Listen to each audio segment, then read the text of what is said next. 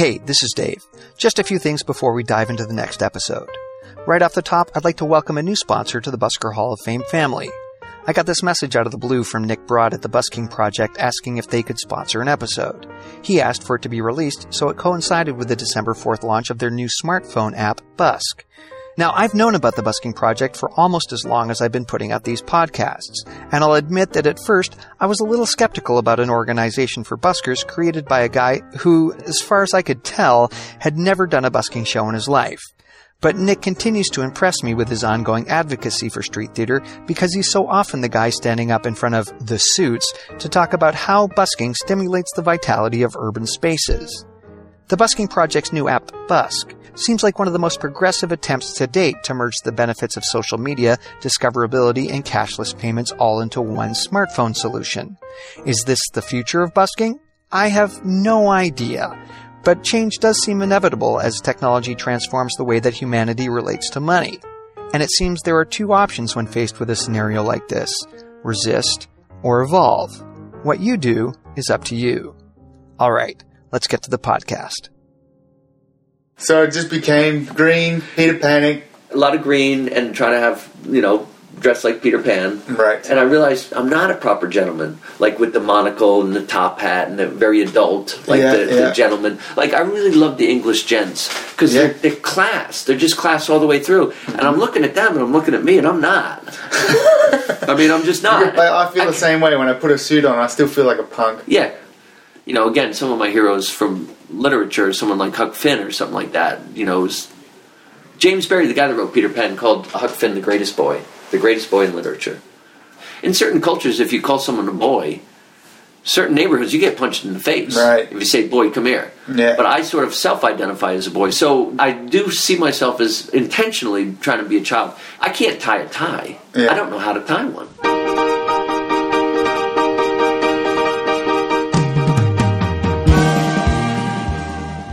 Welcome to Stories from the Pitch, a podcast dedicated to creating a living oral history about street performing and some of the crazy characters who populate this world. I'm David Aiken, the checkerboard guy, your host for this growing collection of interviews. In the last few episodes, I've been encouraging you to go and check out the episode notes for each release so you can enjoy the bonus content that we put together. Now, I'll admit, I'm as guilty as the next guy about listening to a great podcast and then never ever visiting the show's website.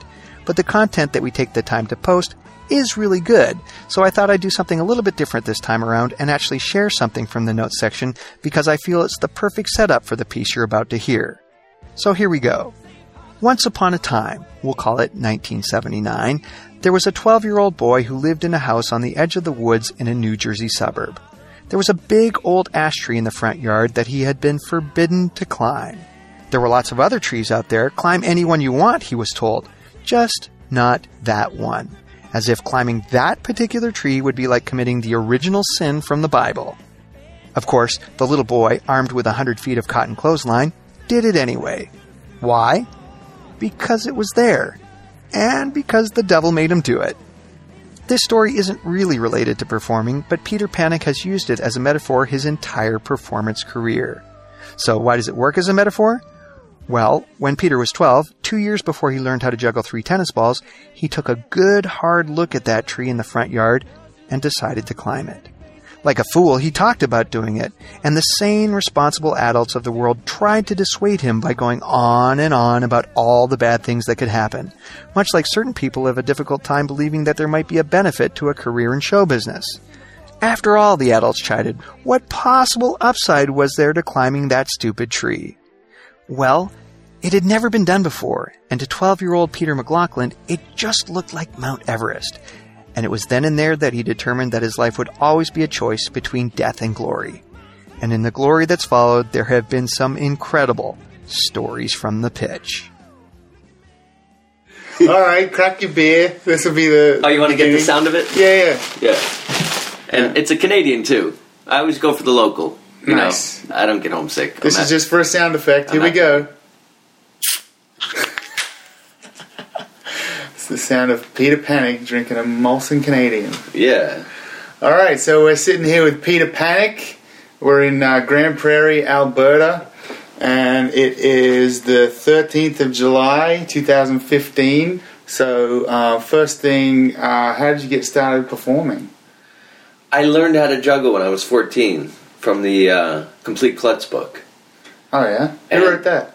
Uh, it's a guy named Cassidy, I think. There's a whole series now, uh, yo-yoing for the Complete Klutz, probably. There's their one, and there's Magic for the Complete Klutz. But the first one was Juggling for the Complete Klutz, and it was just sort of like this cartoon book with, you know, how-to instructions. And all it did was led you to learn how to do, like, a basic cascade. But I was a middle kid, and that's sort of my excuse still to this day, is like, you know, my older brother got a PhD from Stanford and was an Eagle Scout, and, every, uh, and I just didn't want to be like him.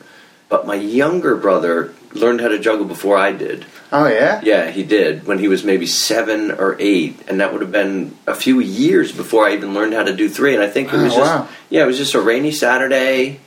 That book was still kicking around. The beanbags were long gone, but I just learned how to juggle. And I always said it's like a light bulb going off, like, Right, like right. a flash of like. I started showing it to my friends or my family, and it was a way for you know I was kind of a shy kid, and it was something. Oh, I can do a trick. So you started juggling in your teens, and how did it turn into performing? Well, right away, I never really saw myself as like a hobby juggler. I saw myself as like an amateur juggler, like the way LeBron's James was an amateur basketball player. I saw Right. this as a career move, something to do. I mean, it's straightforward, just an escape from the dead end world that I was born into.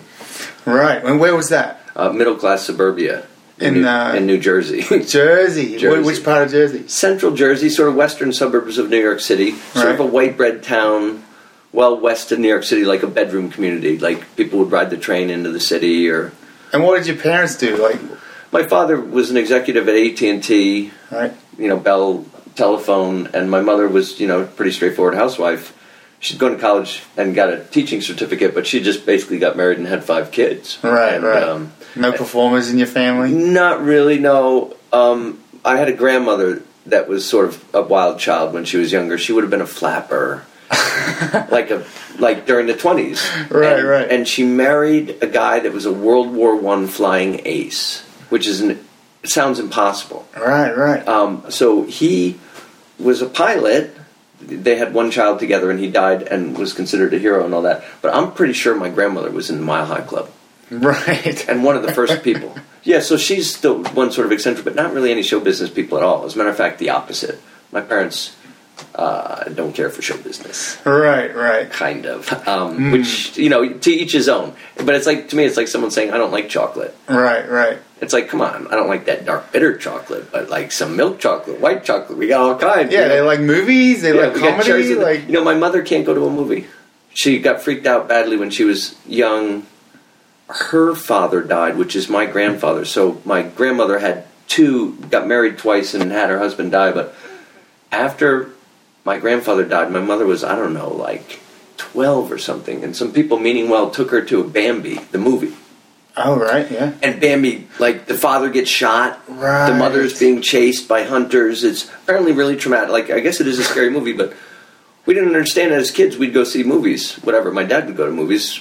We'd go to movies, but my mother never would. And Traumatized. yeah, and we thought it was a joke that she got so scared by Bambi that she could never go to another one. And we're like, ha ha ha. But then it turns out that was actually the case. Yeah. And she is kind of like a fearful person. And to me, fear is like can be contagious. It's dangerous to Yeah, absolutely, yeah. Like a lack of faith or someone that doesn't believe in you.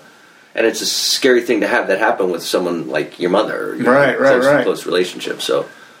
So you're out in Jersey and you're juggling, and how do you start performing? Where's your first like parties or? Well, I was like, I had to do all these things I didn't really want to do. I had to go to church every week. I had to go to school. I had to be a Boy Scout, which I didn't want to be. Right. Like my older brother was like, he wanted to be Eagle Scout. I was like, I don't want to do this at all. But I had to. I realized that would have been some of my first performing experience. Was like on a Boy Scout trip. We'd be out camping somewhere and in some lodge or something, and there'd be another troop around, and they'd get together and we'd build like a bonfire, and we would do skits. Yeah, yeah. Everyone that had like a little skit, or we'd get up and do, you know, sort of like the Little Rascals. Let's put on a mm-hmm. show. Mm-hmm. Like that would have been the beginning, and that was something that I, you know, I still get nervous before a show. Right. I look back then, I would have been probably, you know, Yeah, shaky. yeah. But but I had, Did know, you just juggle or did you just I would jokes? juggle. or? I was trying to do jokes. I mean, the guy that was around at the time was Michael Davis. right. Michael Davis was just a big guy, the comedy juggler, eating an apple. So in my the early years, I was eating an apple. I would juggle with eggs. I had a bowling ball. I Yeah. got my hands on anything. Even before I knew of professional props, I was making my own torches. Right. You know, I made my own torches almost right away. Yeah, yeah. And what did you dip them in? Gasoline. I didn't know any better.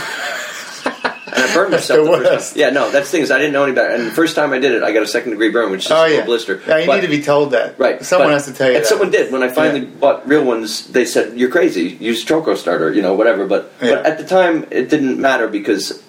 And the other thing that, that, like, whatever, middle child thing, like, it's if you start ignoring me, I'm just going to ramp it up. So, like, if the juggling is like, we're not amused, I'm like, what if I light them on fire? Right. You know, what if and I do five, Right. seven? and that leads yeah. to chainsaws. That leads Yeah. to you know. Um, but that's was definitely like I have that sort of logic. That's when was this? Like seventies? I graduated from high school in '84 Okay. when I was 17. And Wow. by then, I'd already sort of like, I was the juggler in town. Right, I had right. a unicycle. I got my hands on a tall unicycle. I was trying to learn to do the mount. Um, I don't know, done some shows at church. Yeah, right. Because the church, Catholic church that I went to, there was a nun. I must have been practicing after church or something, showing off for kids. And she'd read this book, The Clown of God. Do you know this story? That No. Tomie dePaola, he, he writes a children's book or a cartoon fable about the humble juggler that can juggle and do tricks for people and lives his whole life. And then when he gets old, he goes back to his hometown and there's a miracle. So she wanted to like read that story at church and have someone juggle. So I, that was like kind of my first gig in front of like you know strangers or a lot of people. Right, right. So uh, as I'm graduating from high school, they put on like a variety show, a talent show, Right. at the end of the year. Like they were not trying to teach these kids anymore. We're gonna have a big assembly, and I'd already done a gong show that was after school, so I'd already done some performing. The talent show. Yeah, like they had a gong show earlier in the year that I was in that I did okay. And so someone approached me and said, "Do you want to do your act? Because we're trying to fill stage time." So I said, "Sure." And I'd been to a juggling convention by then, and I'd seen like I don't know Michael Marlin do some silly jokes or Yeah, you know, I wanted to ask you, like, who, I saw who Robert see Nelson. early? Well, You saw- Robert Nelson. Oh, right. yeah, cool. saw Robert Nelson and um, who else? I mean, you know, like Anthony Gatto was a hero as far as technique and all that, or Albert Lucas. I saw. So for a while, you I were was telling me the other day when you met him, like you said you were starstruck. Oh, I got really excited when I got to meet Anthony and shake his hand, and I, I had to apologize. I said, "Look, this is how I get when I meet a famous person." I, I met Bruce Springsteen, and I lost my mind. And he said, "I'm not famous." I said, "I'm a juggler." Dude. And yeah. so he and he had to nod his head and say, "Okay, I guess I am." And Yeah, in this yeah, yeah. little tiny niche, he really is. Yeah. Um, but anyway, I get up on stage, and it was a very unpopular female principal of the school and uh, a very unpopular male vice principal. It was Harry Powers and Gene Masters, and I just got up and did some off-color, mildly inappropriate jokes at their expense and tore the fucking house down and got suspended for a week. Yeah, right. They were furious. Everyone else sort of liked it. My parents were furious.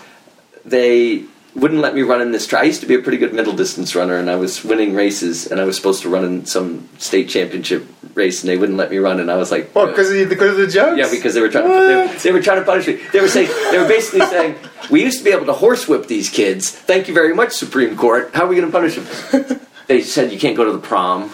You know, this, What? whatever. Oh, because of the talent show? This small town high school. That's Do you remember any of the jokes? Yeah. Tell me one. But if I do it now, I'm doing it as Peter Panic. Yeah, I actually have a photograph that I could show you. Oh, yeah? I'm 17 years old. I'm skinnier than I am now. You were wearing I green? can't shave. No, I'm not wearing green. Here's what I'm wearing. I'm wearing a Garfield T-shirt. Garfield, the cartoon, and I'm not wearing it ironically. I thought Garfield. loved Garfield. I liked Garfield. You know why? Because he was a cat and he had a bad attitude. Yeah. He didn't respect his owner. He was lazy. He would eat pizza all day and sleep. You Yeah. know, that's that's how I'm telling you. That's what the square world that I came in, and I thought I was like that's Nice. You're Garfield. and, and oh yeah, sweatpants, mm. sweatpants and running shoes. That's my costume. When I look at that photograph, it was pretty hip back then, though. Oh. No, sweatpants? no. I actually just went to my 30 year high school reunion, so I went back and I saw my parents. They have the photograph, and I now I have it on my cell phone. But I actually was giving them a hard time. I, my mother drove me to school that day because I had my tall unicycle. I said, "Why did you let me dress like that? Why didn't you talk to me? Why didn't you tell me to put on a shirt with a collar and a nice pair of pants?" Yeah, you know, yeah, I'm yeah. just joking with. I can, gotten to the point where I can sort of tease with them and joke a little bit. But at the time, they didn't really ask me what I was going to do in my act. But Yeah. so one of the jokes for my next trick, I need to borrow items from the audience. I need a fifty dollar bill, a half ounce of cocaine, and Jean Masters underwear.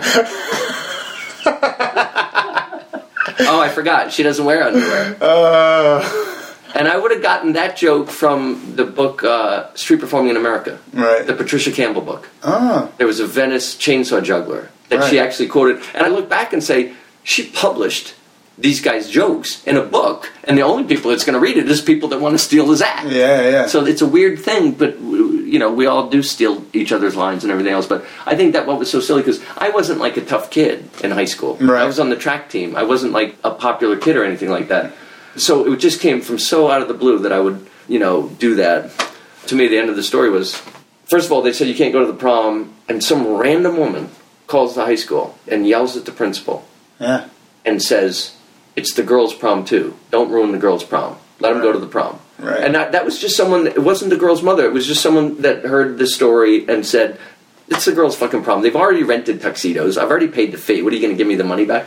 So the other thing that happened was uh, the first time I got paid. a guy calls me up and he says, uh, "My son goes to high school with you, and uh, he says you got a juggling act." I said, "Yeah, yeah." He said, "I manage a mall, and we're going to have a grand reopening. We're going to have a thing, and uh, I'm looking to hire some entertainment." Uh, my son says, "You're good." He says, "What do you charge?" and I didn't have an answer. Yeah, I you don't know the- at that I point, Have, right? I don't have the slightest idea. Yeah. And if anyone's listening, the idea is you ask them some leading questions: how many people, how much time. You tell them all the Yeah, things you can negotiate. do. Yeah, you, you, but you're just trying to get a feel for them, and it eventually ends up with approximately what is your budget. Right. You know, because my fee is going to be, you know, as much as I think I can get from you. Or some people have standard fees that it's this much. Oh, But I- nothing, yeah. Yeah, but I don't. I don't mind doing that dance, and it's not what you're worth. It's you get what you negotiate. But anyway, the guy realized I, I had to stutter. I don't know how to talk anymore. Right. And he, and he says, "Look, uh, it's two hours, noon to two. Are you available?" I said, "Yeah." He says, "Look, I'm going to pay you what I'm paying the band. I'm paying you two hundred and fifty dollars Wow. for two hours work. Be there a half hour early." Because I was working at the supermarket. I was like a paper boy. I was making three dollars an hour Wow. at the supermarket. My first gig as a clown, I got 30 bucks for. there you go. Right. Yeah. And you absolutely remember it. Yeah. Pretty much everyone has that story to tell. Yeah. I really look at that as an example of what the arts can do. Like there were Mm. people that really were trying to punish me, and then all these other people, whatever. All of a sudden, like for the last two weeks of school, I was kind of a popular kid, Right, right. even though they had uh, uh, suspended me for a week. But, So but, like, it kind of hooked you in. You were well, like, yeah, wow. people are smacking me on the back. You know, Yeah. the girl that I had a crush on, that I had no chance with, she looked at me and said, "That was great." Oh, nice. that, there it is. That's why I did it. Punish me all you want, you know. Um, and my my parents actually are still really. It apparently used to annoy them when someone that knew me or was there would come up to them and say, "That was great what your son did," because they're like, "No, it wasn't. We, we Oh, didn't really? like that." Yeah, they really were. They just because I was getting rewarded for doing something they didn't want me to do. Right. What did they want you to do? Go to school and be normal. Right, right. Um, but for me to come out as a juggler, I might as well have said, I'm going to be a gay porn star. This is my boyfriend Rufus, and I'm going to, I'm not, I'm not just going to be gay, I'm going to be professionally gay. And I'm going to have a website, I'm going to be famous for being your gay son. You know, that's, that's how, how I equate it, because a lot of people will say, look, of course your parents didn't want you to go into show business. No one would want that. But Right. for me, I don't know, I guess I got an extreme dose of it, and I credit it with, it pushed me all the way to becoming Peter Panic, you know, because I had to just go that far. And um, did you start uh, with the like the different props early on, or like the big balls? Well, those came a little bit later. In the beginning, it was like you know I saw anything: cigar boxes, devil sticks, uh, ball. Ba- I mean, I just worked with Dan Menendez, Oh yeah. and I was talking to him. I said, "Look, man, you were one of the first guys that I really saw. He's definitely the first guy I saw doing that five ball bounce. Nice. Or Waldo would have been very early on. Waldo was sort of a big influence because he just was so cool. Yeah. And I think Dan is a great guy, and he's had success. He's been robbed relentlessly. Yeah, Um, totally. But, but he has a very good attitude and a good spirit about it, and he's a good hero for me. I like having heroes, and I look at Dan and say he deserves his success. He's a Yeah. really good guy. Definitely. Um, and the big balls, I saw Mike Churich in 1984 at the Las Vegas Juggling Convention, just putting up five big balls. I mean, I'd seen seven balls and rings and five clubs and everything else, but it's a killer trick. So- So, visual. it's yeah, it's big. How long take you to practice that? Like it's Well- hard to get to five, right? Yeah, I mean, I was pretty ambitious as a juggler. I was working on like I don't know, hard tricks, five clubs, and seven rings, and I started working with the volleyballs. And some about them, they other people seem to think they're really hard, but I found that there's something about it that suits me. And uh, I think it's hard to start, hard to stop. Yeah, the starting and stopping is, and they take up more space in the air, but the patterns are the same. They don't move any Yeah. faster or slower, and it did lead to me whatever creativity that I came up with. I did sort of feel like for a while there I was creating like sort of fairly original moves, which is a fun thing to do because it's you know a lot of people they learn the repertoire, they learn what's out there, and it's hard to come up with new things. Even though a lot of times if you think you came up with something new, it turns out it's been done before. But the fact that you created it without knowing that doesn't diminish that. And um, you did a lot of other stuff before you started doing street. Yeah, I got a job. No one believes this, but I got a job with a medicine show. Yeah, I've heard you tell this story before. That's pretty cool. Yeah, and and medicine shows are obviously a relic from the 19th century into the 20th century, but this guy sort of kept it going as a nostalgia thing. It was a variety, country music variety show. He had a Houdini sub trunk. He had like uh, you know the gun that shoots the card, or you know like Right, different right. magic tricks. And he had a spot for like a juggler unicycle. Bertie, Mc- guy named Bertie McLean Right, had done it. the name, yeah. Yeah, Bertie had done it. The guy that I replaced was a guy named Jim Stutz, who was an old school juggler that did like cigar boxes and kind of gentleman style. I was trying to be a gentleman style at that point with Right, top hat and the Whole Bobby May kinda deal. tuxedo. Yeah, Bobby May was a huge influence Yeah. on everyone, and again, someone like Waldo um, had just such a great look to him. But uh, I'd gone to a year of college. What'd you go to college for? Nothing. I just, I just, it was like another year of high school. I had to go to college. Oh, oh, right. Yeah, the same reason I had to be a Boy Scout and I had to go to church. Like my parents still had the ability to say you have to. So after a year, I looked into the regulations of like the contract you sign when you go to college, and you're allowed to take a personal leave of absence. Mm. You can take it for whatever health reasons. You can take it for personal reasons. And so I filled out the form. I said I want to take two semesters off. I want to take a full year off school. I'm not burning the bridge. I'll come back. And they, you know, a little questionnaire. You have to have an interview. Like, what are you going to do with your time? Because they don't want to hear that I want to go home and smoke dope on my parents' Right, couch or right. anything like that. Yeah, like- which I wouldn't have done anyway. But I want to go travel the country. well, right. I said I'm looking for opportunities in the entertainment industry. I was Right. in Grinnell, Iowa. There's nothing going on there. Although there was a Playboy Club in Des Moines. I used to fantasize about working at a Playboy Club Doing what? when I was 18 years old as a juggling act. Are you kidding me? Wouldn't that be that'd be living the dream for an 18 year old? It still is. Actually, I would Yeah. take that gig. Yeah, I'm not sure it's a heavily, heavily paying gig, but Uh, no, Playboy clubs used to be. I never actually went to one in my life. there might be one here in Grande Prairie. There might be. So, um, right, so I got a year off now. yeah, and uh, you know my parents are furious that I'm leaving school, and I didn't really have a plan. I'd heard about San Francisco. I hadn't even been there. I thought maybe I'll go to San Francisco, but then I had a friend that was Spanish, and he wasn't going home to Spain over the summer. It was going to be hard to work, and he didn't have a place to stay mm-hmm. in Iowa, and he didn't want to stay there anyway because it's boring. So he had this idea. Had some friends that were going to be in Alaska, and they said, if you can get your ass up here, you can make money, and there's no laws at all. There's we don't care about social security numbers or green cards or anything. So he was just sort of speculating over lunch one day. How am I going to get to? I could hitchhike to Alaska, but I didn't want to go alone. A lot of Europeans think the United States is full of serial killers and crazy people. So I don't know. I probably tried reading Kerouac or Jack London and stuff like that, and I loved the idea of hitchhiking to Alaska. So I said, just Wow. out of the blue, one day at lunch, I said, "I'll do it with you. I'll go to Alaska with you. Let's hitchhike up there together." from San Francisco, Well, we took a bus to uh, Seattle, right? and then uh, we had a friend that drove, drove us across the border and dropped us off. But that was the thing is like just on the spur of the moment, I said, "I'll do it. I'll go with you. Let's hitchhike." And everybody else was like, "You guys really?" Because we were serious. I was like, "You Yeah. let's do it." And we had a plan, and we even got a little advice. Neither one of us had ever done it before, but we knew someone who did, and he gave us some pretty good advice. And turns out it was easy because on the way to Alaska, it's the Alcan Highway, man. There's only one road. Right, It goes right, right. all the way. And it's actually coming right through here. Exactly 30 years ago, right now, I was in Alaska, so it's not that far from where we are right now. Wow, that's cool. Grande Prairie, right? How long did it take to get up there? Like a week, a little more than a week. And were Uh, you camping along the way? Or We were were sleeping doing- outside, sleeping Yeah. rough. The, we got picked up by a couple guys. They were sleeping in the car, What time of year was this? and we were sleeping. Uh, summertime, May. Oh, that's good. Yeah, right. So, but no, just we had sleeping bags or whatever. But uh, yeah, we were just uh, sleeping outside or whatever. yeah. And uh, when I got there, my friend had, you know, he had sort of had a little bit of a plan with some people that I didn't know, and I didn't really want to kind of tag along with him. Yeah. Our deal was we're going to go up together now that we're here. So when we get into Anchorage, the guy that was driving us was sort of sick of the whole situation, and I just said, "Let me out." We're in a park in Anchorage, and I just got out of the car and walked away. Right. When I later reconnected with my friend, he was like, "That well, that was crazy. What were you doing?" I said, "Look, man, we were there. The situation was tense. I just wanted to get out." And it turns out that was a good instinct because his plan was it was a mess and everything Right. else, and, and I ended up getting lucky. Um, but I was up there for like six months. So what were you doing up there? skip along. I was washing dishes. I cleaned fish in uh, Valdez. Right. Uh, I worked in this r- really remote place called McCarthy, Alaska, which is in the Wrangell St. Elias National Park, and uh, it's beautiful, beautiful mountains and glaciers. But then I ended up getting this job washing dishes and pumping gas at a truck stop between Palmer and Tok.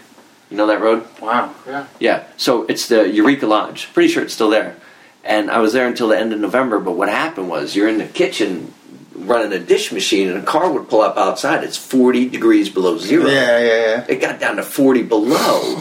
So I'd have to like put on clothes and go outside and pump some gas, gas. go back inside, take the clothes off. Wow. Another car comes up. I remember like three trucks in a row come up. Yeah. I was gonna die. Yeah. I'm getting hypothermia. um, it's just cold, but people were really nice up there. And uh, no, you weren't doing any juggling? Well, I would do. I was practicing, and I always that would be what I would talk about. That's the second thing I'm going to tell you is what's my name and what do you do. And I do remember there was a regional school that approached me somehow, and I don't even remember how they knew I was a juggler, other than I wasn't keeping a secret. But they said we're having a Halloween party, Right. costumes and bobbing for apples, and uh, we're going to have a band or whatever. And they said uh, we can't pay you, but would you do a show for us? I said, yeah.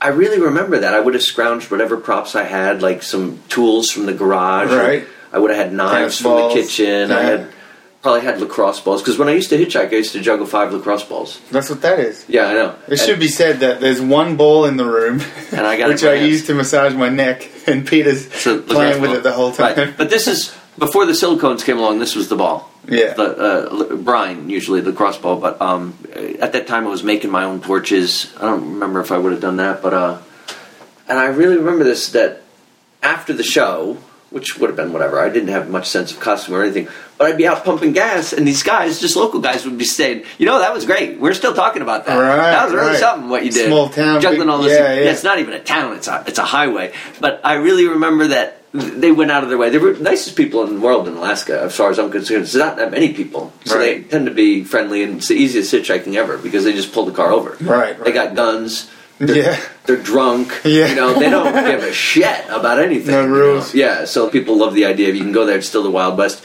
you know, in their minds, you know. Yeah. So, And uh, is that where you hooked up with the medicine show? well, no, I ended up going back to college. I did the whole year. Oh, yeah, the rest of the year I hitchhiked around California all the way down to San Diego. Started trying to street perform. I went through San Francisco. First time street performer? Yeah, I mean, I was trying it, but I wasn't. I was. Oh yeah, I wanted to talk a little bit because the early failure is painful. I remember trying to do a street show in San Diego and just failing. And I, at that point, I didn't have any money. I Well, you probably never done like a crowd gather or a no. hat line. You're right. or- I had no. I thought I could just stand there and juggle. Right, And it turns out, and but I was watching like Chuck Marquette. Right. Chuck Marquette used to have a 22 foot unicycle, and what? yeah, 22 foot Wow. and he would just assemble it on the pitch. And By the get a time he crowd. got done doing it, yeah, he eventually fell off the damn thing. Oh. Um, but uh, there were good shows in Balboa Park. But yeah, I had you know minimal props, and I remember I had a tomato, and I was going to eat the tomato like as if it's an apple, Right, right, right. but I couldn't get a crowd, and I didn't make any money at all, Nothing. nothing Wow. at all, and I didn't have money to buy dinner, so I remember. Forcing myself to eat this sort of half rotten tomato as a bitter pill because that's what you get for failing. Uh, like, you know. so did anyone tell you like how to structure a show? Or? A little bit. I mean, I was talking to people, but I would also do things like right after that, I was flat broke, but I joined a circus, Circus Vargas, All right. uh, right outside of San Diego, and then they went up to LA, and I'm on the tent crew, Nice. putting that tent up. It's about the hardest work I ever did in my life. I've done that job. putting that tent up, and this was a big three ring circus. They'd use a tractor trailer to pull the center poles up. Yeah. it was about the size almost of a football field. So that was hard work, but they had a couple juggling exes, Zanzaris, juggling girls, and Pat. But they didn't have you in the show? No, I Just- did some juggling for yeah. him. and I showed it to them, but no, I was really wasn't a polished act. I was certainly was a circus act. Yeah. But I was trying to talk to people. But yeah, I ended up going back to college. Right before that year was over, my younger brother tragically died. My brother that had learned to juggle. All right. He was 16 and he was on a hiking trip and he, uh, you know, accidentally, you know, fell off the mountain. So that was like a uh, horrible thing. Uh, but I went back to college. But by then I was sort of the wild man of Borneo. Right. You know, I'd been hitchhiking and I'd been sort of independent, and so I really wasn't much of a student at that point. But I had a, quite a few adventures. And I look back at a time like that, it was very Peter Panic activity. Oh, yeah? Long before I had the name. Right, right. I was acting like Peter Panic. Yeah, you always used to say, I'm a rebel. I'm a stone cold rebel. Well, and that's the thing is, I really look at myself. I'm not a particularly dangerous dude, but but I like that pose. I think a lot of artists love the outlaw pose. Yeah, yeah. The, the rule breaker, the you know the trickster, the the devil in green pants. Yeah. you know that's me. I should put that on my. How do you want That's to be? awesome. How do you want to be introduced? Here he is. Devil the, in green The pants. devil in green pants. Wow, that's you know, uh, right. I one time in a program, you know, they have a little blurb. Yeah. Who is this guy? I said he's an enigma wrapped in a mystery, wearing a green vest. yeah, just makes no sense at all. Yeah. Or like like running around with a wig on or something like that. Right, It just right. doesn't. It just it's. But it makes people laugh. Actually, it makes me laugh first. Yeah, yeah, yeah. But people like it so. But anyway, So that's the whole idea from Peter Panic is uh, being like out there and Well, Peter Pan rebelled against his mother and refused to grow up Right. and ran away and got away with it. yeah, And you know, there's maybe a tragic aspect to it, but but yeah, he escaped. Like my father was a bit of a tragedy because he was a real mama's boy. oh yeah, 60 years old and his mother could still just you Oh. know and so i think maybe just naturally inherently i wanted to i can't allow that to happen. Because my mother again very fearful and if i let her if i have to be an instrument of her will i'm just doomed. Right, so anyway after this year again just you know all kinds of antics but i'm failing out. I'm not doing the work.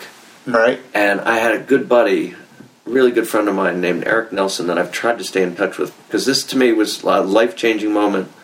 Again, I sometimes get rewarded for doing the wrong thing.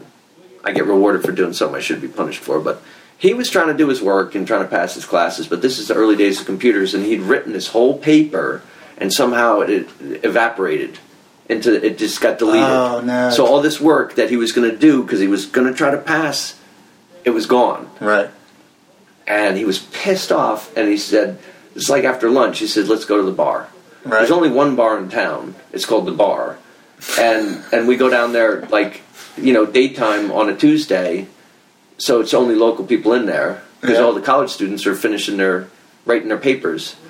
And it was sort of like one of these towns that's like there's the college and then there's the townies. It's a, Yeah, it's a farm yeah. town. It's a it's you know.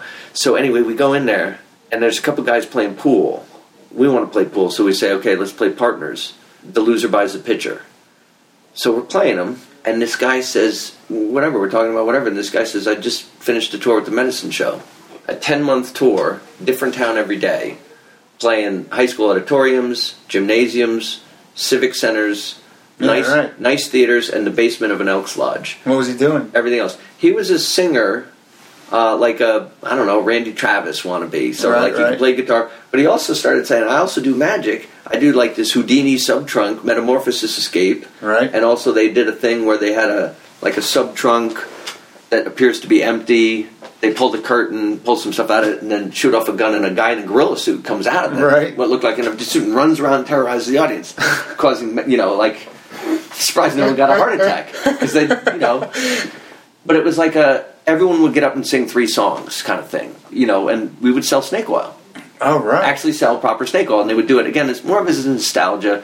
You know grandparents would bring their grandkids and relive their youth or the show made money because they would they had a really good advance team that would go ahead and book find a sponsor find a venue and sell blocks of tickets to merchants right. as so always a good crowd. well, we sometimes wouldn't have a good crowd, but they'd always made their money. Right. Because they'd sold the tickets in advance. Now, sometimes they did a good job of promoting the show and we'd get a great crowd. Sometimes we wouldn't have that much. Right. And we did better in small towns. Like big cities, like, I remember being in Ogden, Utah, and nobody came. But I've never even heard of that. But if, right. Well, that's actually a bit, for Utah, that's a pretty big city. It's the second, it? second biggest city, probably. But, what, Salt Lake? What's bigger than Ogden? I've been to Logan, I've been to Salt Lake, uh, but I've never even heard of Ogden. Well, look, I've been in all 50 states, and here's the reason why. Sorry to the people of Ogden. right no right no it's a whatever it's it's utah's beautiful but uh, this show did go to, to 40 states on a 10 month tour different town every day but anyway as we're playing pool in the bar i was like tell me more and i was like juggling you got to and he said well we had a juggler but the guy quit this guy named jim stutz had he started to get the jitters. He was an older guy, and he was afraid he was going to die in a wreck in Colorado. You know, the hills and the traveling. He just didn't want to do it Oh, wow. day in day out. And a ten month tour is a hell of a long fucking time. And it's only it was one hundred and twenty five dollars a week. Ooh, yeah. But my lodging is taken care of. All I really need Food? is food. I have to buy my own food. Right. But we, I learned to live. You know, we had a little trailer with a kitchen. Yeah. So I wasn't eating out too much. Just I, you know, learned how to cook Yeah, right. like hobo style. I always just throw everything into a pot and stir it up and put some cheese in there. But uh, so in the bar, why is that funny? I just had poutine for dinner, cheese in there. So. So in the bar, I say, "Look, I'm a juggler, dude. I'm a professional. I would have picked up pool balls. I would have juggled. I would have balanced the pool cue. I would Right, have been like right. going into it." And he was like, eh, like he didn't really want to take me that seriously. I said, look, but look, I seriously, I got a tall unicycle. I got all my props. I can juggle five clubs. He said, all right, I'll come see you. You know, I'll come over to the gym and I'll watch you. I'll give you like a little audition. Like, Yeah, yeah. he thought he's. So the next day, he doesn't show up. and I was like, oh no. But I had his name. I didn't have a phone number. And I open up the local phone book and look up Miller. And there's about 15 of them Oh, yeah. and I just start going through. Is Tim Miller there? Is Tim Miller there? Is Tim Miller there? No. Is Tim Miller there? No. Is Tim? Yes. Put him on for me, and I'm like, hey, do you remember me? I'm the guy from the bar. Um, you were gonna come. You're going to audition me. Yeah, he said, yeah, something came up, you know, uh, Right. whatever. I said, can you just give me the number of the guy that you work for, and I'll just get in touch with him. And he did, and so I called Tommy Scott, the guy that runs the show. It was Tommy Scott's last real old time medicine show. He's actually got a star in the Country Music Walk of Fame. Oh, yeah? and he was on Letterman a couple times Right. and he self-published a book. But he's a guy that's that existed. He had a long career in show business, and he was a good entertainer. It's not like a con, like people think it's like you know you're cheating people, but it really he he was just a showman, Right. and that was the angle was that it wasn't a circus. It was a variety show that was labeled as medicine, and his thing was I'm the last one. Yeah. I'm the last authentic one. So uh, I call him up and I'm just trying to talk to him, saying, you know, I got this act. I met this guy Tim Miller, and he says, uh, maybe, you know, because he's trying to put his act together. For they got to do a ten month tour starting in February. This was around Christmas or something. He says, call me back. Nice. So a little while later, I go home to see my family at Christmas, and you know, uh, whatever. I'm failing out of college twice now for the second time. I'm flaking out, and I have no idea what I'm going to do. Other than I thought maybe I'd hitchhike to New Orleans and try to juggle because I knew New Orleans was a town. Straight to But anyway, I called Tommy Scott up, and he says, if you get down here and if you're half of what you say you are, you got a job, but you got to sign on for ten months. Wow. So I did. I went down there, and they gave me a damn job. That's awesome. Yeah. And in the beginning, oh man, I look back, I was nothing but a green kid. because I wasn't wearing green at the time. I didn't really have much in terms of costume. I didn't have music. I didn't have a microphone. Yeah. They're just throwing me out on stage. and they gave me this costume. It's like silver glitter uh, sleeves, right. like puffy sleeves, and a top that's not really a top. It just ties. Circus juggler. Yeah, you just tie Yeah, a bow. yeah, so yeah. I got a bare chest. I didn't have a hair on my chest. I'm really skinny. The guy I was living with, a banjo player on roller skates, he was just laughing at me, going, "That's Yeah. not the right shirt for Yeah, you. yeah. You don't have the figure for, you know." so that was my initial costume, and I thank the good Lord that there's no photographs existing that I'm aware of Right. because I have very little record of those early days. But I finally got my hands on like a, you know, more of like a, a tuxedo shirt with the ruffles and the stripe down the side. You know, the racing Yeah, stripe yeah, yeah. pants. I was trying to be like the flashy gentleman juggler style. Nice. And did you bring that to the street? The uh, the old outfit there. I tried it once or twice, but it doesn't work on the street. No. it doesn't belong on the street. Where did you do most of your first street shows? Like, where did you really learn how to do street? I got good at it in Boston, but I had tried like Key West, San Francisco, San Yeah. Diego, uh, uh, Boulder, Colorado in 1988 was where I first put a shopping cart on my face. So, and I had a How show. where did that come from? Uh, well, Boulder had a pretty good scene on the Pearl Street Mall. No, but the whole shopping cart. Where did Well- that idea come from? Well, I had like two unicycles and gear and clothes and everything else, and I'd be trying to get from a bus station to a train station. Yeah. I'm trying to like hitchhike and stuff. And I just ended up using the shopping cart the way homeless people do. It's just transportation. I can push more than I can carry. And then I just started looking at the thing as a juggling prop, and one of my heroes was a guy named Ed Jackman. Right? You know that name? No. Ed Jackman was a really pretty successful juggling act in the 80s into the 90s. He used to work NACA a lot. But one of his tricks, one of his signature tricks, was he would balance a 10 speed bicycle on his head Right. while juggling. Yeah. and that used to make a terrific impression on people. Yeah, yeah. So I was looking for something. I didn't want to do the bicycle. Tough trick, balancing and juggling at the same time. Yeah, it is, but that's one of the things that I worked pretty hard on. Yeah. That's I had seen some of my heroes doing that. I was always impressed by, by that type of thing.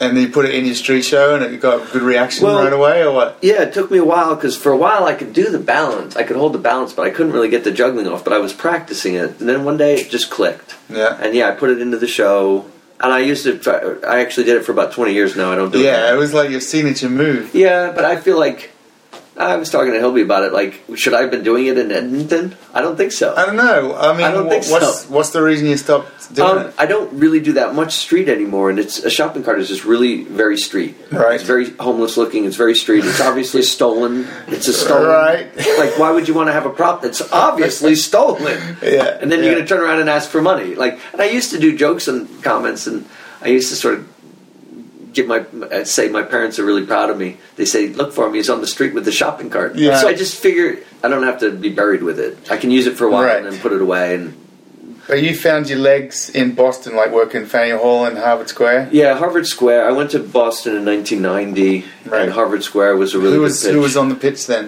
a guy named Ken Zemak. Kenny had a really strong show. A guy named Mark Farneth. The Airborne comedians, Dan and Joel, were around. Like Alex the Jester, mm-hmm. And uh, And they they And they they, are trying to immediately- help you out. yeah, they immediately Building the adopted show? me. Well, that's the thing is I became friends right away with that whole gang, and, and we're all still friends still. Um, Yeah.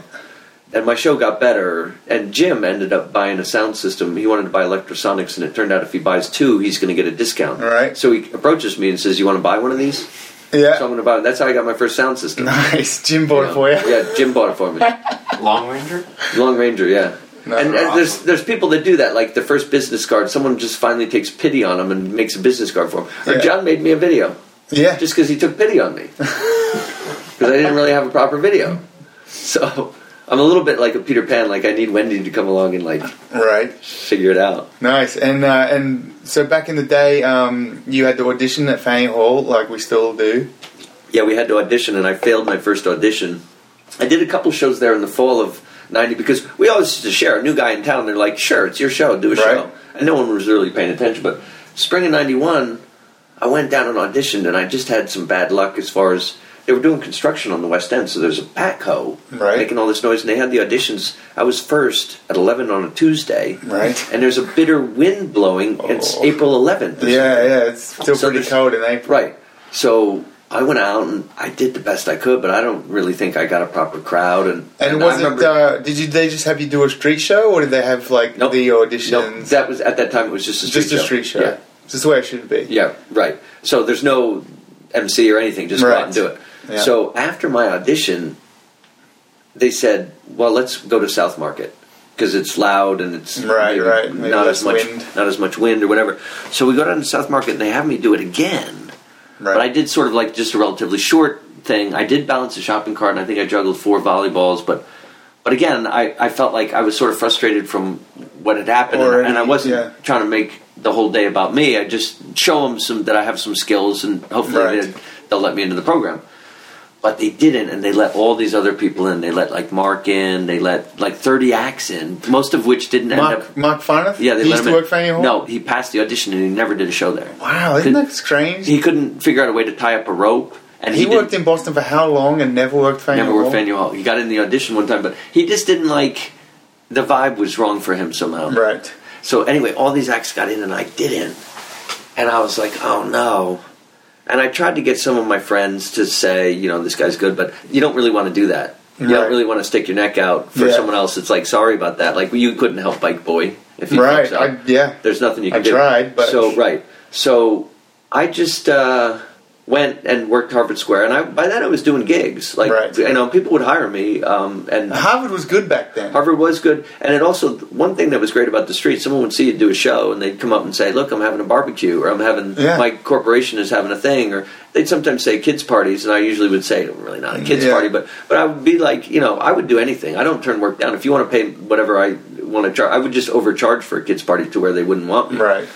Because it's not really a kid show anyway. But so yeah, I'm just uh, you know when I quit my day job. I liked Harvard because you could get away with more there than you could Faneuil Yeah, Hall. it was you could be it was a nighttime show. Although you, we never really cursed. I remember Peter Gross one time going because he used to work more Faneuil Hall, but you know Right. there was a scene in Harvard. So one night he shows up in, in Harvard and starts his show saying, "Okay, it's nine o'clock, so I can say fuck if I want to." and I remember the audience sort of turning on him Yeah. because, like, w- for whatever reason, we don't curse in Boston. Right. Like right. it's not like New York or Venice Beach or something like that. Where Right. you have to. yeah, but, it uh, is a little bit clean cut. Yeah, it's it's you know it's a college town and it's you know conservative in its way, but it's Harvard Square. We thought it was still the '70s for a while there. Right. It You was know? cool though. It was a cool. It was a scene. There was always the same Yeah. people hanging around on the pitch, like Right. not just performers, but like Right. just the people that hung around there all the time. Yeah, a lot of local people. There was Yeah. a lot of bands playing. People wearing tie dyes and smoking Yeah. dope, and it was still sort of like that. That you know, it's gone now though. The It's only not one like left is no. Blue. Right. Yeah, and he. I don't even see him as a performer. I see him as Yeah. a as a, a maniac. But Yeah. you know, good for him. I would never say you can't do it, but I can't have a conversation with him anymore. He's one of these people that thinks nine one one is an inside job and stuff like that. You Yeah, can't, yeah, yeah. Can't have a conversation with him. But uh, they didn't let me in, and uh, so I just went away. And then in '92, they didn't even hold auditions Right. because they'd let too many people in the year before, and they already Overcrowded. the already established acts were saying we don't want We any don't want acts." any more, yeah. yeah, you let in too many, so no auditions at all. And uh, I guess I just decided to go out there and work. Gazzo was working over by Abercrombie and Fitch. He'd been Yeah. kicked out, but he would just go do it anyway. Yeah, he was yeah. off the property like the way Rami Salami is now. But Yeah. and and so he was working as a renegade, doing whatever he wanted. You know, killing huge shows. But I didn't really think I could do that because I just didn't have the nerve. So I just started lurking around the pitch, and if no one else would do a show, I would just jump, Jump out on. with no sound system. Right. And and apparently the security guards just thought I was one of the other acts. Right. And I got away with it all summer long.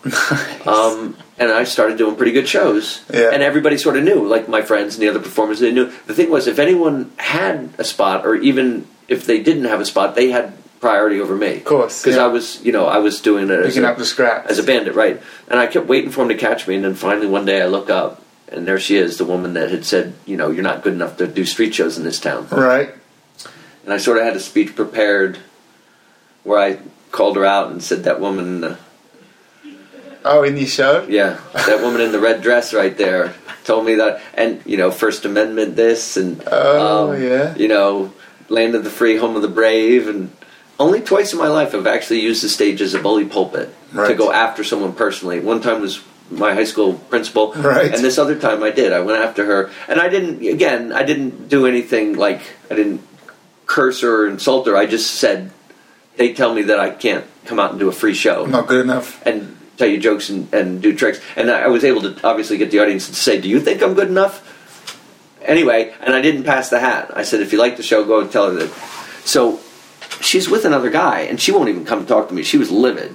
Her Right. face was purple. The guy comes over in a suit, and he says, "What was up with that?" I said, "Well, you know, they won't let me work here." He says, "Well, now you'll never get it." I said, "I'm not in anyway. You can't fire me if I'm not here anyway." Right. And he said, "You got a point there." But I felt like I totally burned my bridges in Boston. It's time to leave Boston, so Right. I ended up going to Europe uh, for a while because for whatever reason, I wanted to be like a European street performer. That Where the whereabouts? Where'd you go?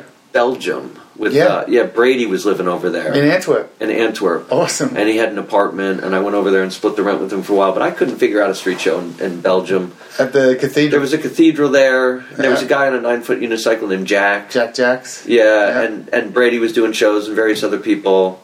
We'd go up to Amsterdam or whatever, but uh, I didn't have language skills. Well, I mean, Belgium and Holland, you can pretty much get away with Can. English. I know you can, but there's a technique to it too. You Yeah. can't just do it. Nah, you got to do it slow. Can't do it. And when I get nervous, I start talking faster. Yeah. So that doesn't help. and I remember that one of the things I couldn't stand the shopping carts. Oh, they're different They shopping had carts. tiny little shopping carts. Oh, yeah, they're And tiny. you- because you're there's a right. store for cheese. There's a store for bread. There's Yeah. they don't have the big mega supermarkets. Yeah. Which is a stupid thing to complain about. What's the worst culture shock? The shopping carts. yeah, the shopping carts aren't big enough. But at that time, I really was identifying with that trick. So, Yeah. and oh yeah, by then I'd started dating this girl, and you know I was over in Europe and not doing anything, and starting. So I just went back to the states. I got a gig working for the guy that owns the Miami Dolphins, oh, yeah? and then I'm, you know, it was better for me to have a girlfriend. Um, but then I'm back in Boston, going. It's going to be spring, and ha- I hear they're having auditions Right? and I'd really love to somehow just because I my the politics of the way that I played it, I didn't think was the best. Right. It's a lot of politics, and I And had the management changed? nope. It was a lot of mostly the same people. Right. So um, I call up on the phone and I'd say I'm a juggling act. I'd like to audition to be a Faneuil Hall street performer. Yeah. And they said, okay, you can have a time slot. What's your name? And I said Peter Panic Nice. because Peter McLaughlin was Mud. Yeah. That name was Mud. So Yeah. then I'm going, it's going to be the same people. I'm not going to it. right, right. But I figured I'm just going to go down and try to do a good Do a show, good show. and be, you know, just demonstrate that I can be a professional and that I'm not a crazy person. I go down. It was pouring rain the day Oh, they're going no. to have it. Pouring rain. I get my buddy Dan Foley to drive me down there because I didn't even have a car, Yeah. and he drops me off, and he won't. He's not going in with me. He Right. he Doesn't wanna be seen He doesn't want to be seen. with me. Ah. So I go in and it was up where they, they used to have like Comedy Connection or whatever. Yeah, that upstairs yeah, room upstairs- That upstairs. big empty room, and it was this woman that I had bitched out, Uh, and Rob Salafia. Do you remember the name Rob Salafia? no. Rob was an old school street performer who, you know, he's a good guy, and I consider him a friend, and I'll always be grateful for what he did because I come in and this woman sees me and she hates me. Yeah. And they have me go out for five minutes, and then Rob comes out and he says, "Look." Um, apparently there was something that's going on. I talked to her a little, and they had brought Rob in because they trusted him because they realized these corporate people they don't know Yeah, how yeah. to. And it's weird to audition for a street performer because you're kind of looking for someone that has potential. Yeah. They might not have a great show, but they have some good ideas and a Uh-huh. good attitude and some skills. So Rob comes out and says, "Come in and do it and see what happens." And I actually apologized to her. I said, "Look, I'm sorry. I, it just was my livelihood that I felt was threatened, and would you know, uh, again, I can be professional and uh, I can behave myself." And I did a good audition just for the two of them Right. and talked to them, and I was reasonable. And I go out and they let me into the program. Nice. And I remember the first time I saw the Peter Panic printed on the program On the paper. on the Yeah, yeah, they don't even have the actual the schedule. it's- now it's probably online. Yeah, it But we used yeah. to get it in the mail. Yeah. And so then I was like, Peter Panic, that's real. Like it was kind of like a a joke Peter or Panic, 1 to 3 West End. yeah, and it was like an April Fool's Day joke. It was about April first, nineteen ninety three. Yeah. So it was like an April Fool's Day joke that somehow people immediately responded to it, and I started wearing green. You're not supposed to be able to give yourself a nickname, but some people do. Like you have a stage name, you have a stage Yeah. name. You know, well, my cousin Yeah. said, oh, you should call yourself Alakazam. Right. I was like, okay. Right, and I like really good stage names. Like I knew this kid; he's a really good kid, a, a magician, and he's just incredible. Mm. That's just a great name. Mm. His real name is Justin, and he said his mother, when he was a kid, just started calling him Just Incredible. There's a lot in the name, man. Definitely. Oh yeah, yeah, Tons in the name. And- or like uh, Perry Farrell Yeah. is a stage name. Oh, really? Peripheral, Right. peripheral, apparently, and that's a pretty good one. Yeah, yeah. You know, Pat Smear. Right. I mean, there's just some funny punk. It's kind of like a punk rock thing. yeah, yeah. like Johnny Thunders or all those punk rock guys. They all yeah. had Johnny Rotten. Ah, street performers all come up with crazy names. Well, most of them do anyway. It helps with selling the product. yeah. Um, so I want you to tell me some stories. All right. So uh, I want to know about uh, the Harvard Square story, the Charlie's story, and Charlie's. We always used to hang out at Charlie's. Charlie's, Charlie's was the place. Like after the show, We worked till like you know eleven o'clock, midnight, and Yeah. then we go hang out at Charlie's. go have something to eat and have a couple beers, and we'd sit around and bullshit about who did the best show and stuff And I like could that. always find you there. But what? The one with all the girls? Yeah, Oh yeah. Well, that was the thing. Is it was just a normal Saturday night. I think it was '98, and it was like me, Dan, uh, Brady, Lucky Bob was there. yeah, Uh, there was this guy named Ken the Balloon Dude. yeah. I remember that guy. Remember Ken? Yeah. We're going over to Charlie's. I swear to God, this is this is just like this. He says, "The food at Charlie's sucks. Who wants to go to Pizzeria Uno's?" Right. And we're all like, eh, Uno's. Who knows? We're going to Charlie's. So he goes off to Uno's Oh, yeah? and has the world's greatest pizza. right. So we go over to Charlie's and we just sit down and we're looking at menus, drinking a beer. And up the stairs comes three, four, five, six, ten, you know, lesbians. It's a rainbow of lesbianism, you know, butch, dykey looking girls. Yeah. You can just see they're a gang, maybe 20 of them. Oh yeah. And Upstairs. Right up the stairs. And Cambridge is really liberal and everything else, but like, you know, this doesn't happen every Saturday night. Right. So they push a bunch of tables together and they sit down, and we're sort of over here, and they're over there, and they're just a rowdy bunch, and they're getting beers, and our food comes, and there's a jukebox, or there was a guy playing a guitar. I don't know if there was a jukebox. That's a good jukebox. Yeah, they have a good jukebox up there. At Charlie's. But anyway, they're doing like sing-alongs, and they Yeah. had this guy. This guy has one leg. He's in a wheelchair, but he's at the bar, and he's got a guitar, and they're having him sing, and they're singing along. And uh, one of these girls comes up to our table and says, "Does anyone know how to play Hotel California on a guitar?" Right. Because this guy doesn't know how to play. it. We want to sing Hotel California, and we all look over at Dan because he's the guitar player. And he says, "You know, I could fake it, but that guy's pretty good, and this is his moment." And by the way, who are you guys? Right. like what's going on you guys look like fun and she said well we're this collective of uh, performers feminist uh, whatever we're doing poetry slams and whatnot and uh, dan's like that's cool we're all performers too jugglers and circus and stuff like that so she goes back to her table and we're giving dan a hard time saying hey i think she was flirting with you dan maybe Right. get her to change sides and we look over and they're teasing her they're giving her a hard time Right. flirting with the boys so she comes back over and she says do some tricks for us and we were like, "What?" They, she said, "Well, you're performers. Get up and do some tricks for us."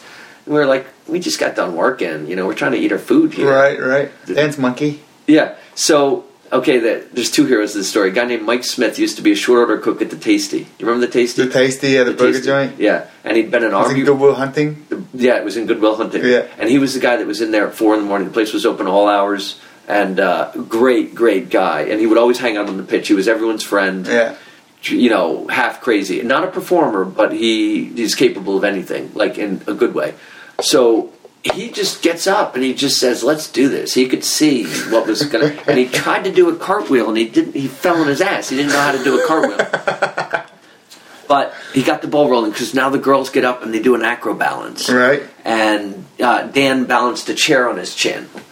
And they get up and they sing a song to the guitar or something like that. And I juggle like a salt shaker and, you know, a ketchup bottle and a spoon or something like that. Brady does a handstand. So we're just going back and forth like that. And it was really becoming like a hell of a scene in the bar. Like Yeah, the whole, for real. the- it's the up, it was upstairs. And so everybody's like, it's fun.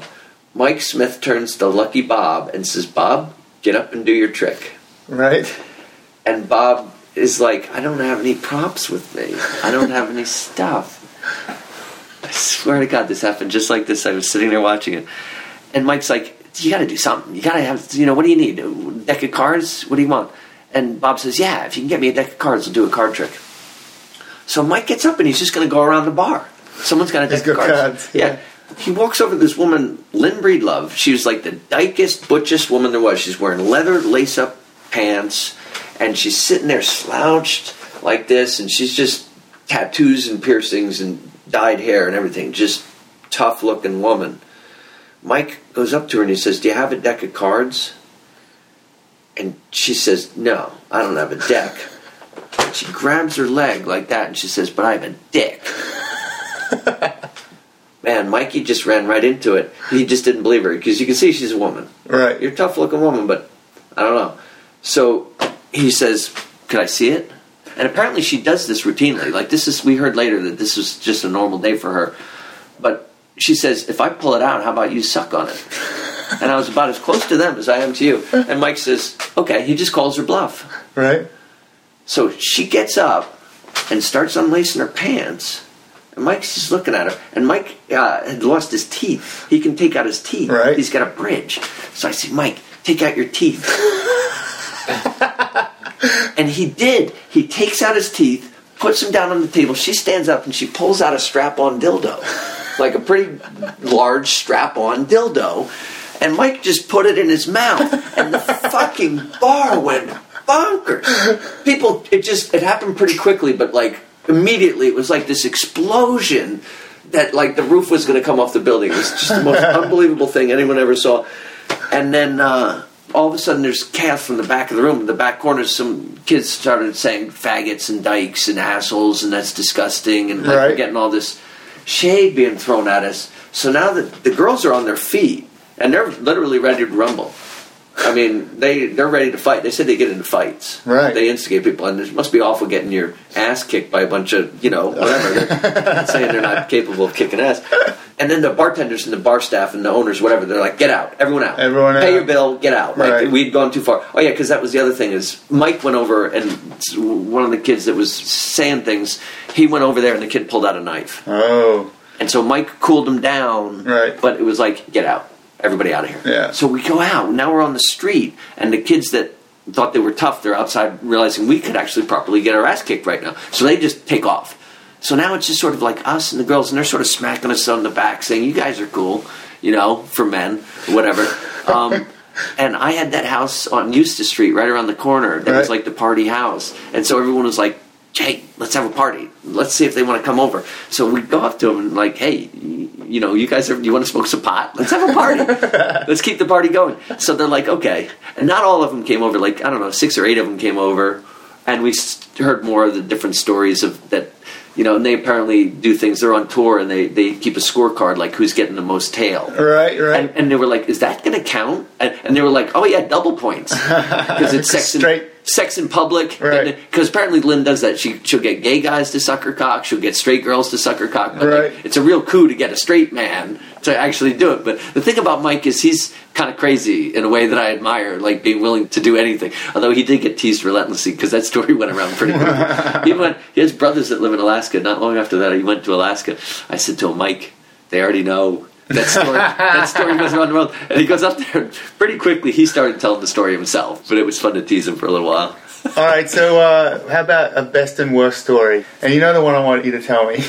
Oh, that wasn't even such a bad story. I used to keep my shopping cart locked in like an alley around the corner. I used to ride my bike down there. I have a shopping cart locked with a kryptonite lock down there, and I'd use it as my finale of my show and my prop stand. Yeah. But I was going back to the alley. You know, I tried to squeeze out a fart and I crapped my pants, squirted my, and I just was like, "Oh, I can't believe I just did that. I got to go do a spot." So yeah, I sort of rip my underwear off and try to clean myself up. So I walk into Abercrombie and Fitch, walk, you know, take the elevator up, and it's like I'm in the elevator, and it's like, did someone fart? Like, what's that? You know, someone. So I go up there, and I'm like, I want to buy a pair of pants. So I buy a pair of pants, and whatever. I did a couple shows. You left the underwear in the alley, right? Yeah, no, I didn't. That was gone. Right, I didn't. That's finished. I, I saved the pants though. How about the uh, Singapore story uh, with William Lee? I Oh, was yeah. there. I was there as well. It You was, were what, there. 2002 Well- Singapore River Busker Festival. Hilby was saying that he saw it. I mean, I don't know. Was Hilby there? Hilby was at that festival, and he claims he witnessed it. Right. So I admit it's A lot of people claim they witnessed it. By the way. Oh, is that right? Well, I I'm curious to see it. They said they used to tell me they have photos or videos or whatever, but whatever. It was like a, a party after doing days of shows in Singapore, and I guess William had a bottle of Grey Goose vodka, and uh, you know I found that me and beer are good friends, but me and hard liquor sometimes it, it, it can work against me. Anyway, apparently, I've been told. William offered me fifty bucks if I would uh, stick a bottle of whiskey up my ass. the whole bottle. I don't know. That's or just I don't know exactly. But I think I joked about it. But other people say that I did it. I Right. don't really believe that. Well, the joke, the morning after, that was the story. Is that someone took a picture of Peter Panic with a bottle of whiskey up his ass? No, but I just, I just, you stick it between your legs. Right, whatever. right, Like right. I really am not the type of person that sticks a bottle up. But I never saw the picture. Right. I didn't Well, know what happened, but that was They, the, the there rumor. were a couple people that put a Photoshop picture on Peanut, and Right. it was on Peanut for a while. And as a matter of fact, that's I walked away from Peanut over that. Oh, really? Yeah, because I just felt like uh, I thought it was funny up to a point, but I just also felt like maybe Jim was enjoying it too much. Right. That he's letting him put Photoshop. You and Jim pictures. buddies? We are. We're friends, but we don't have a lot in common. So, and we would have fallen out at different times. I think I was probably a big disappointment to him because he felt like I could have been trying harder to be a. Right. Successful Well, you guys are really different, though. We're very different. That's Yeah. things. We're real different. But I respect him, and he comes to my parties now. Yeah, yeah. Um, and uh, I just saw him just the other day, and I don't think he's doing a whole lot of performing. Yeah. But I think he does when he gets a good gig. He'll do it. He's he seems to be really into being a father, and he's got like Yeah. his orchard, like he's becoming a gentleman farmer or something like that. I took a lot of inspiration from Jim just in the way that he prepares his like promo and his website and his costume and his props. Like, Right. Just uh, I took a lot from that. Like when I first met Jim. No, he's very professional in that Yeah. way, and in much the same way I'm not. Like, Right, that's what I mean. You guys are complete opposites. It's yeah, very different. Someone like Reese Thomas. You know Reese Thomas? Nope. Just really professional. Like I was in a show and he was the MC, and I remember watching his method. Like he's got everything written down, and he's got everything. Like he doesn't leave anything to chance. And I do a lot of like sort of. Uh, it's pretty random. You know, like I don't have a set. Like that bit I did last night. Right. I didn't know what I was going to do. And like one thing that you never really do is like move your audience either. Yeah, I don't do a lot of crowd control, and Jim Right. used to be all about crowd Meticulous, control. Yeah, yeah. and I, it helps the show, I guess. I don't like people telling me what to do, Right. So I naturally don't want Don't to tell people that, what to yeah. do. And sometimes I don't really like a show where it's all about do this, like clap and cheer and do this, Mm-hmm. and when I say yes, you say no. Or I mean, I do some of that. I do a fair amount of pandering, Hype, but right. yeah, it just doesn't come all that naturally to me. And uh, It's your style. Though, yeah, you know? well, it's just I feel like I your comedy's always been really different too. Right. I know myself. I'm really not acting. I kind of wear my heart on my sleeve. If I'm Yeah. unhappy, it's going to show. And if I'm in a good mood, I mean, I think you guys can see when I'm smiling if I'm happy about something. Yeah, um, yeah, yeah. No, it's, it's you pretty see it. obvious. Yeah, yeah. It's, it's right. So, um, what's next for Peter Panic? And how come you don't do street anymore? Uh, well, I'm here in Grande Prairie and I'm doing Street Week. I guess yeah, you're doing 10 the days of- festivals. yeah, Ten yeah. days of Edmonton, and and it's Enjoying fun. it? I did. I had a lot of fun, mainly because of the hang. Right. It's great company. yeah, you got to um, share a room with John. Got to Higby share a room with John Higby, and you know he knows that I love him. Yeah. If I do jokes sometimes, he knows, and he's absolutely my hero as far as being really having a really positive energy on stage. Oh, yeah. You also have a really positive energy on stage, and we got to work with Hilby. Yeah, you yeah. know what a great act. Yeah, it was definitely a good Yeah, evening. and Shelley Switzer does a great job with bringing in people that have good chemistry and, and a good balance and all that. But you know, I just stopped doing. Fan, I mean, Harvard Square just stopped being a viable scene. Right, it's and, not that good anymore. and Faneuil Hall, there was no real reason other than I wasn't. I didn't feel like I was making that much money, and I wasn't having that much fun, and it Right. just became a pain in the ass dealing with the traffic and all the. Also, my girlfriend Patricia worked down there, and when we went through a breakup, it wasn't like a particularly acrimonious or anything, but I just didn't even want to go down there. Mm. Right, and be a like, store there. Yeah, yeah, and feel like a loser out there doing street shows. I just felt like I was getting enough legitimate work, Hmm. and uh, so you know, Keith Richards has a line or a song. He says, "I'm going to walk before they make me run." In other words, walk away, not get kicked out, not have a problem, not be. Nobody wants to be a bitter old street performer. right. You know, so I was like, if I'm not having fun, and I can, there's no reason why I couldn't go back or do it again. I would want to change it if I did. Uh, You Yeah. know, I think the shopping cart is not something I necessarily want to be associated with. Um, I thought about doing like putting a rollerball on a table, Right. and people would be like, "Oh, Jim you're, gonna, you're gonna do gym show?" Yeah. Jim didn't invent that. I mean, Right. a lot of people do that. I can do rollerball. I can do different things. I can, Brady was doing that too when I first came there. Yeah. He was doing balancing the yeah. And his table kept big. Yeah, his table. He used to have a pretty small table, and he get, put getting taller and taller. putting longer legs on it and everything else. And so, yeah, I mean, rollerballs have been on tables for a long time. I also can do rope walking, but I never did figure out a way to perform it. I found that's I need anchor points. I never wanted to do the thing where you have people hold the the Right. rope for you or anything like that. Yeah. Uh, I mean, I'm a unicycle act. Problem with the unicycle, you can do it anywhere. Right. Um, now, the problem with the unicycle act is there's a million of us. Yeah. So what? You're juggling on a tall unicycle? Never seen that before. Right, right. Um, but I do feel like by now I'm, I have my own unique thing that just because I'm doing a trick that you've seen before, it's you've never. I do have a, a quality to where I'm not like other people. Right. It's not like a rip-off act, although I was influenced by a lot of different people along the way. Yeah, yeah. And it's been an honor to feel like I've influenced other people because I have had people Yeah, say you.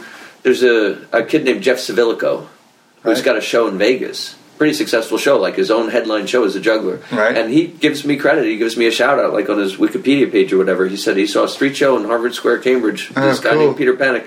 I apparently pulled him out. Yeah. Used him as a volunteer in the show. And I've talked to him on the phone and email and whatnot. And I said, "Look, man, it's not me. I bring a lot of kids out. They all end up being Jeff Civillico. Yeah, You yeah. know, he was real successful on cruise ships, and now he's in Vegas. So, so, but I appreciate the way that he that he remembers that. Sort of like the way I remember the people who were nice to me or influenced me or, Yeah, or, uh, believed in me. Because in the beginning, before it's true, you need someone to believe in it. Yeah. Because if everyone just shakes their head, if everyone just goes no, um, you, someone has to believe, and that's a lot of what Peter Pan is about. Is like fantasy or believing in things that may or may not be true, or it's just fun. It's trying to have fun with it. Yeah, cool. Uh, so, anything you want to add before I ask my two final questions? No, I'd like to say, you know, shout out to David Aiken. I think this is a good thing that he's doing, and uh, Yeah. we're all friends. I, I like being part of this community just Yeah. because we are pretty supportive. There's sometimes egos and there's sometimes drama, but most Generally, part, it's a it's a worldwide family. It is a worldwide family, and we all, I think, have mutual respect for each other, and we all have funny stories to tell. That's one thing I like the Charlie story. That's what it comes from. Is you do some shows, you go have a couple beers, and you start bullshitting about Right. whatever funny story happened. Um, and there's all these legendary stories, and so it's just fun. Nice. All right. So, what's your favorite beer? Um, you know, I like them cold. I never went for Guinness, Right. and I don't like a really light. Don't like the stout. No, yeah, well, I don't mind like a stout or a porter or something, but just the Guinness. I even went to Ireland. and They said if you drink it in Ireland, it'll be different, but for whatever reason, it, it wasn't that crazy. And uh, I never went for like You go the, down well in Ireland, man, with all that green. Oh, I know. Well, they went over there because for me, the green isn't so much about Ireland. But I was over there. The Irish kids were teasing me, saying, "What's your favorite color?" Right. And, and I don't care. Oh, by the way, me. that's my last question. Right. No, you can't heckle me with that. It's like someone walking around like a clown getting offended if someone's laughing at him. It's like Right. you're dressed this way on purpose. you Yeah, know, you have a mirror, you know what you look like. So I really don't mind getting kids laughing. I, that's what a lot of my show is, is getting kids to heckle me. Cool. And, and uh, you know, there's nothing better than having like a seven, eight year old girl just giving me grief. Yeah. I just think it's hilarious. Uh, you know, it's like Wendy telling Peter Pan to shape up and fly right. I'm like, see if you can see if that's gonna work. But yeah, my favorite color. Oh yeah, green. I don't even like green. I wear green because my boss makes me wear it. Right. Uh, but no, it's a fun color, and I think it's uh, like now it's seen as healthy or good for the environment. Like green is a buzzword that's no nobody Mm. Right. has anything negative Green to say living. about green. And I also love uh, I love a rainbow. And I think that's a wonderful symbol for certain communities that say it's very inclusive. Mm-hmm. If you want to be brown, you could be brown. If you want to be green, you could be red. All the colors are cool. I sometimes don't like that rainbow flag because the green is uh, it's not a vibrant. You don't like the green in the Uh, yeah, it's it's sort of like this dark forest green, and I'm like, no, man, do the vibrant, the neon, Right. you know, the really Kelly green. There's a lot So, of greens. How many greens are there? There, I, I've heard this. I don't know if it's true that the human eye can see more shades of green than any other color, Wow. and that may have been from our ancestors. How many of those do you I don't own? know. I don't. Do I own? Oh yeah, I don't differentiate. I go. Actually, I use all the greens, but I like a nice Kelly green, like Right. that emerald green. Right. The the really good one. The one that is, if you see a proper rainbow, a good one, it's right there. It's this really beautiful green. I mean, a lot of people wear black. A lot of people, you know, have their costume. I mean, this was a funny story. One time with Patricia, we're, we're thrift store shopping up in like the North Shore somewhere Right. and we're into some thrift store, Salvation Army, and there's some guy, and he's all in purple. I mean, all in purple. Right. His shoes, his pants, his top. I mean, I think he might have been gay or he was whatever. He's crazy, and he was freaking me out. And Patricia just started laughing at me, going, "Don't you realize that's exactly how you look?" I said, "No, no, it's not. I'm not like that. Yeah. It's just, people don't." but and it was really funny. She has a great sense of humor, and she was she was just teasing me over, going, "Yeah, that's pretty much how it Yeah. I was like, "No," or people sometimes would. I mean, I like a lot of these jokes. They'd say you should get green contact lenses or dye your hair green Right. or something. And I'm like, yeah, I don't want to look crazy. and that gets a laugh. It gets a laugh. People are like, oh, really? so you do have a boundary. you know? Oh, that's awesome. Yeah. Oh, well, that about wraps it up. All right. Peter Panic, Grande Prairie. Rocked it, buddy. Oh, yeah, that was fun. Stories from the Pitch is produced by the Busker Hall of Fame and is made possible through the efforts of a dedicated team who share a passion for the recording, editing, and presenting of these interviews. This episode is proudly sponsored by the Busking Project. The Busking Project is a not for profit social enterprise put together by Nick Broad and Lily Maz. They have buskers on staff and have created a community of street performers stretching to 662 cities all over the world. Busk, an all new iPhone app, is being released as of December 4th. Use the app to get cashless payments from your audience, grow your social network, and become discoverable on a comprehensive busking map of the world. For more information about the Busking Project and their new app, please visit busk.co, B-U-S-K C-O. And huge thanks to Nick and Lily for sponsoring this episode. If you'd like to support what we're doing, please do consider swinging by the Busker Hall of Fame website and throwing a little love into our online hat by clicking on the donate button. Your contributions really do allow us to grow this resource and generate more content, so thanks in advance for supporting this project. Music for this podcast came from 357 Lover. Links to both songs are available in the notes section of this episode on the Busker Hall of Fame website. You can subscribe to this podcast in iTunes. Simply go to the podcast library, type in Stories from the Pitch, and download away. And while you're there, please do consider leaving a review and giving us a five star rating. It'll take just a minute or two, and it means the world to our production team. Got a story to tell? Something you think we could improve? A performer you'd like us to interview? Or perhaps you're interested in becoming a sponsor of an upcoming episode? If so, drop me a line at cbg at buskerhalloffame.com. Haven't gotten enough Busker HoF content yet? Well then check out our Facebook page at facebook.com backslash Busker Hall of Fame. Follow us on Twitter, Yappy, SoundCloud, and YouTube, or sign up for our newsletter. Links to all of these can be found on the Busker Hall of Fame website on the right hand side of the page. And just before wrapping things up, Peter has one last story about an alter ego from earlier in his career that just never stuck. I tried calling myself Sisyphus for a while. Sisyphus. Sisyphus. What's that? Sisyphus is a Greek myth about the guy who pushes a rock up the hill and it always comes rolling back down. Right, And he's right. eternally damned. And it's supposed to be really frustrating because he gets close, but he never can accomplish the goal. Yeah. He's always frustrated. And I think that's a great metaphor for juggling. Yeah. You throw it up, it always, Always comes, comes back down. back, I mean, yeah. what do you think is going to happen? It's not going to stay up there. you know? What was your joke the other night? It's juggling five balls is like having a snowball fight with God. Yeah, or a rock fight, or a knife fight. You can get to choose awesome. your weapons, but that's that is that's like you're playing catch with God, Right. And so, did you get any gigs with this name? No, How And long no did it last? I tried it off and on, but people would just make fun of me and call me syphilis Uh, yeah. or sissy face. Sometimes people that knew me back then, they'll still sort of remind me like I knew you when. Remember Yeah. when you tried to be Sisyphus? Yeah. And I joke about it. Like, suppose I was Sisyphus, I'd be like wearing a black beret, Yeah. smoking a clove cigarette, you know, like wearing all in black. My name is Sisyphus, the existential clown.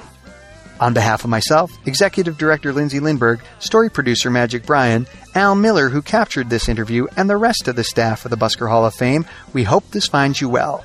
And as you perform for audiences around the world, please remember to use your superpowers for good. I'm David Aiken, the checkerboard guy. Thanks for listening.